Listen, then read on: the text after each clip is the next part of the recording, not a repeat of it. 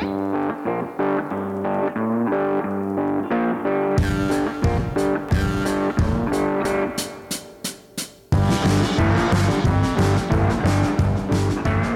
today's session of Reasoning Through the Bible, we're going to learn what the Bible says about contrasting earthly wisdom with heavenly wisdom. We're going to explore what does earthly wisdom look like compared to heavenly wisdom. Hi, my name's Glenn and this is Steve. We have this ministry we call Reasoning Through the Bible where we do verse by verse studies through the Word of God. And we welcome you today and we ask you that you'd come and sit down and join us in this study. Steve, today we're in the book of James, chapter 3, the last part of the chapter, where he contrasts earthly wisdom and heavenly wisdom. And he gives us a quite blunt, clear contrast between the two. James is somebody that doesn't mince words. He hits you right between the eyes with some very clear teaching. And that's what we're going to feast on today. I was just thinking he doesn't pull any punches. And it makes sense because he's giving these new Jewish believers practical ways in order to worship God. Just a quick summary. If you have your copy of the Word of God, then open your Bibles to James chapter 3. James is Jewish and he opens his book in, in chapter 1 writing to the Jewish people that believed in Jesus Christ that were dispersed. He talks throughout his book about very practical things. In our end of chapter 2, he was talking about applying your faith. Can your faith be of any use to anyone or is it dead? It wasn't talking about salvation. He was talking about was it useful to anybody? Was it dead in the sense of being of practical use? He talks about show me, which is one of the keys to the book of James is show me your faith. And how can I see it? That's what he's talking about. From that perspective, James is very practical. And as we get into chapter three and chapter four, he's going to be giving some very direct commands and statements to his congregation. Turn to James chapter 3, starting in verse 13. Steve, can you read from there to the end of the chapter? Who among you is wise and understanding? Let him show by his good behavior his deeds in the gentleness of wisdom. But if you have bitter jealousy and selfish ambition in your heart, do not be arrogant and so lie against the truth. This wisdom is not that which comes down from above, but is earthly, natural, demonic. For where jealousy and selfish ambition exist, there is disorder and every evil thing. But the wisdom from above is first pure, then peaceable, gentle, reasonable, full of mercy and good fruits, unwavering, without hypocrisy. The seed whose fruit is righteousness is sown in peace by those who make peace. As we go through this in verse 13, James gives us a very clear description of how a wise person will show wisdom and understanding. Stephen, verse 13, what, what does he say there about how a wise person will show his wisdom? Surprise, surprise. He says a wise person is going to show that wisdom through his deeds. And I say surprise because that's just what he was talking about previously as far as how do you show your faith? You show your faith through the works and the acts that you do. Well, he's continuing that here, saying you show the wisdom that you have in your deeds. And where before he was talking about bridling the tongue and how it could start fires from little bitty sparks. This is by showing wisdom and not doing those type of things. You show the wisdom that you have. And in the following verses there, verses 15 and 16, he contrasts earthly wisdom with heavenly wisdom. How can we know the difference between earthly wisdom and heavenly wisdom? What do those two types of wisdom look like? He gives a listing here. Some of the things he talks about that that wisdom is earthly wisdom is natural, demonic, and selfish. But there's a direct difference between the two. Earthly is selfish and demonic and the heavenly one is peaceful and gentle. That's exactly what he says. If you if we look again at verses 15 and 16, verse 15 says this wisdom is not that which comes down from above, but is earthly, natural, demonic. For where jealousy and selfish ambition exist, there is disorder and every evil thing. What he's saying here is that earthly wisdom produces disorder. It produces jealousy it produces all these problems. Earthly wisdom does. What we can do is if we just look around us in our life and the lives of those around us, if we see a lot of disorder, if we see a lot of jealousy, then we know that they're following earthly wisdom and not heavenly wisdom. It, it's again, James is very focused on how we live on a daily basis. Therefore, are you seeing disorder in your life? Well, it's very possible that's because you're following earthly wisdom. If you want peace, then we need heavenly wisdom. Then he also talks here about what can make a person wise. One of the things that he tells us that can make a person wise is back in chapter one, verse five, where he talks about asking God for wisdom and God can give us wisdom if we but ask for it. God says he will grant us wisdom, especially wisdom towards going through the trials and the tribulation. Why is there all these problems in my life? And why is there all this pain and suffering and jealousy and disorder? God, why is this? Well, he says in chapter one, verse five, and he ties it together here is that because we don't follow heavenly wisdom, we're following earthly wisdom. Well, here's the next question, Steve. Where do we get this heavenly wisdom? Well, we get it from God Himself, the Father, who He says back in chapter one that we should pray to. Going to what the, some of the things that you were just talking about, don't you know or haven't you known some people in your life, Glenn, work or in personal life, social life, that they like to keep things stirred up? They just like to keep a chaos going on. They like to cause problems and they like to gossip. They like to pit one person against the other. Why is it that this person is doing this? It seems like this person just wants to keep chaos going. I think sometimes that they do that because that way they're the ones that are causing the chaos and they think that they're therefore they are in control and that they can manipulate situations by pitting people against other people. And in doing so, they think that they're wise in this but they're not. That's the exact opposite of what James is saying this wisdom that you have from God, which is peaceful and accommodating to other people and getting along with other people. It's the exact opposite. Oh, yeah. I've seen people in churches that, for all practical purposes, would seem to have the gift of dissension and chaos because they go in and just cause disruption in churches. I remember one of the people I, I learned from in my life was a preacher that has a good ministry out there named J. Vernon McGee, and he was a pastor for 40 years. He said that that he saw people in his churches that acted so evilly and wrongly. These were church members that he said the only explanation I could have is that it's demonic, that there'd be church people that would have so much dissension, chaos, backbiting, uh, jealousy, all these things that, that he said that there's no other explanation for it other than a demonic influence. I think this is exactly what James is speaking to here is he's writing again to people that are Christians in churches and telling them, don't follow this earthly wisdom. It results in jealousy and chaos. If we see peace and we see cohesion and we see love, then we know there's following heavenly wisdom. If we see jealousy, dissension, chaos, we know that's it's earthly wisdom. There's no doubt other places in the New Testament tell us where this heavenly wisdom comes from. 1 Corinthians 124, Christ is the wisdom of God. In Christ are hidden all the treasures of wisdom. Colossians 2 3.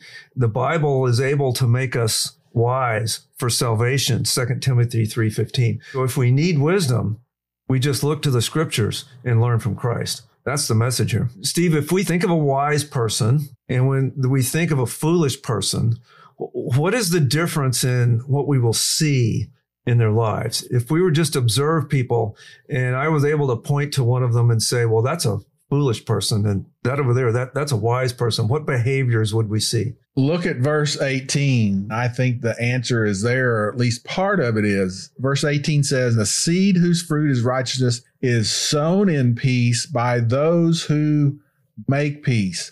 That is an action. That's a action word. They're making peace. They're sowing peace amongst the congregation. James is writing to these people. There must have been problems within the communities, their local synagogues related to this, or else he wouldn't be putting it in his letter to them. But what has he been saying? He says, We're under the law of liberty. We're under the royal law now, which we've talked about is basically love the Lord with all your soul, heart, and mind, and treat your neighbor as yourself. Now we're under this. Well, how is that manifested? It's manifested by sowing peace and making peace. And how you do that is, is if you see backbiting going on, if you see gossiping going on, number one, don't participate in it. But number two is tell them, say, I don't want to hear this. Let's just stop that here. And maybe you need to think about what you're saying. It's not something that needs to be propagated out within the church that's possibly just really gossip. You know, what's interesting to me, Steve, is that we Christians, those of us that have tasted of the heavenly things in the scriptures, that have learned some things about God and his ways, then we see what heavenly wisdom is. And we've seen godly people and how they carry themselves. We can see that wisdom and how it plays out into them and the people around them in, in, in peace and love and these types of things. Those of us that know some things about God and his ways can look at heavenly wisdom and see that and the benefits of that. And we look at the world and we see the chaos and the dissension and we say, oh, how, how foolish that is. What's interesting is the lost people look at us and say the same things they think all the dissension and the backbiting is normal. And they look at us and they say, How foolish. And the scriptures support this. Quote, the natural man does not receive the things of the Spirit of God, for they are foolishness to him. God tells us that in 1 Corinthians 2.14. So the natural man looks at the things of God and says, that's foolishness. Loving your enemies, praying for those who persecute you? How could that ever be however be wise? It's it's supposed to the natural man says it's supposed to be a dog eat dog world supposed to have all this violence and chaos and dissension. Families are supposed to fall apart. That's the natural man. But once we taste of heavenly wisdom and we see god's love and we see god's ways then we learn that we can indeed have peace in our lives and we can have love and we can have the fruit that comes from righteousness. And it's just amazing to me. I'm always amazed at how opposite the world's ways are from the ways of God.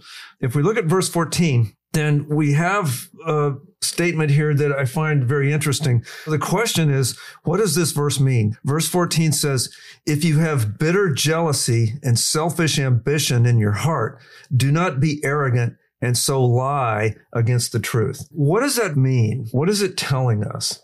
Steve, what do you get out of that verse? What I get out of it is if you have chaos in your own life, if you have selfish ambition or the other way that it's put there is strife in your heart with, within yourself, don't be arrogant about it and just lie against the truth that it's there. In other words, don't go around saying that you don't have chaos in your life as you sow chaos in other people's lives. And the reason you're doing that is because of what's going on inside of you. He's saying, don't do that. Just because you have strife and self ambition in your life, don't let that carry on to other people because you're just causing issues and problems. Deal with it on yourself. Don't lie. Tell the truth, at least to yourself. Look, maybe the reason why I go around causing problems is because I'm doing it for self ambition. I'm doing it because I have strife in my life.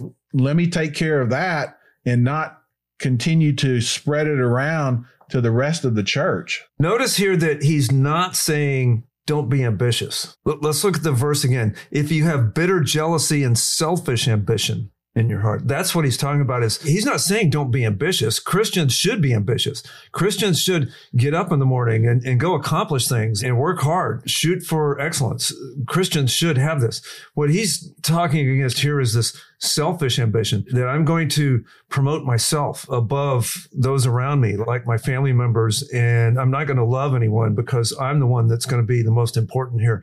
Well, no, a true person that wants to accomplish something recognizes that I need people around me that I have to treat with respect in order to accomplish great things. That's a truly great person. He's talking against selfish ambition here that will lie against the truth. And a selfish person does not admit that they're sinners. That's what I see out of this verse. When he says to avoid selfish ambition and lie against the truth, well, the truth is, is that we're all flawed and we all have weaknesses and we need to admit that and uh, ask forgiveness from those that we've hurt. That's the wisdom that he's talking about here is don't have this selfish ambition that just lies about my own sin and lies about when I walk on other people. That's what he's talking about here. If we go down through the list of what he's talking about, this earthly wisdom, jealousy, or some of the translations say envy, selfish ambition, arrogance or boasting, lying or deceit. And verse 16 talks about disorder. He's contrasting this earthly wisdom with this heavenly wisdom. In verse 15, he makes this very severe statement. I mean, look at this verse. Earthly wisdom is demonic. How are we to understand this? Is it true that natural earthly wisdom is demonic? Well, that's what he says. What is the source of this way of the world, so to speak, what we as Christians would call worldliness. What is the source of that? Well, part of the source is demonic, meaning that it's not coming from God. If you follow this natural progression that starts in verse 13, he says, Show me the deeds of your wisdom. Verse 14, he says, And if you have self ambition in your heart, don't be arrogant and lie against the truth. And then part of that truth is in verse 15, it continues, says, This wisdom, which wisdom? The wisdom of the earthly wisdom is not that which comes from above, but that is earthly, natural, and de- demonic. He is juxtaposing the earthly wisdom that comes from demons or Satan versus heavenly wisdom that comes from God. They're just exact opposites of each other. What is produced by them is the exact opposite of each other. Exactly the opposite of each other. Verses 15, 16 is the earthly wisdom. And then in 17 and 18 are the heavenly wisdom. Let's look at what the heavenly wisdom has in verse 17. But the wisdom from above is first pure, then peaceable, gentle, reasonable, full of mercy and good fruits, unwavering, without hypocrisy, and the seed whose fruit is righteousness is sown in peace by those who make peace. The contrast is very clear. Those who follow heavenly wisdom have a peace about them. And there's that wonderful long list of, of benefits of being pure and gentle and, and all these things. Steve, it, it's just such a beautiful contrast there. Of course, we all want to get to the, the heavenly wisdom part. It's what we should strive to do and, you know, we're constantly fighting this fleshly part of us that is attached to this world. And James is going to get into that even more when we get into chapter four. So it's a constant struggle between our flesh that wants to do worldly things versus our spirit that wants to do godly things. You know, Paul talks about, I do the things that I don't want to do and I don't do the things I do want to do. Even Paul uh, had this issues from time to time of struggling against the world. But look at what the heavenly things produce. I mean, don't we want peace in our life? And don't we want things that are good and full of mercy and that are gentle and reasonable? I mean, who wouldn't want those type of things versus the opposite of chaos and problems and always having issues in somebody's life? That would be exactly my question to our listeners. I would just tell all of our listeners to ask these questions to yourself. Wouldn't you like to have peace? Wouldn't you like to be clean? And have righteousness in your life? Wouldn't you like to get rid of all the, the pain and the chaos around you? If you don't have peace, then one of the reasons the word of God says is that it's because you're not following heavenly wisdom. You're following earthly wisdom. How do we know when we need a different kind of wisdom? It's because we look around us and we see envy and strife and jealousies and chaos. If you want peace, learn from God. Open your Bible and spend some time there and learn his ways and his wisdom will become part of your life. That would be my challenge to all of the people. Then it, the last part of that in verse 18, it talks about sowing peace. which brings up this, this concept of sowing and reaping. If you remember these principles of sowing and reaping, where you reap what you sow. If you sow one thing, that's what you're going to get. You, you reap more than you sow. You harvest more than what you sow. You reap in a different season. You sow a seed in the spring, you harvest in the fall. If, if we sow in one season of our life, then we're going to, we're going to get a harvest of more than that, but it's usually in a different season of our life. And the fruit doesn't always resemble the seed exactly. If you plant an acorn, you're going to get an oak tree. And that's the, the idea here of the sowing. He's talking about sowing peace in your life. If you sow peace, you're going to reap a harvest and you'll reap more than your harvest.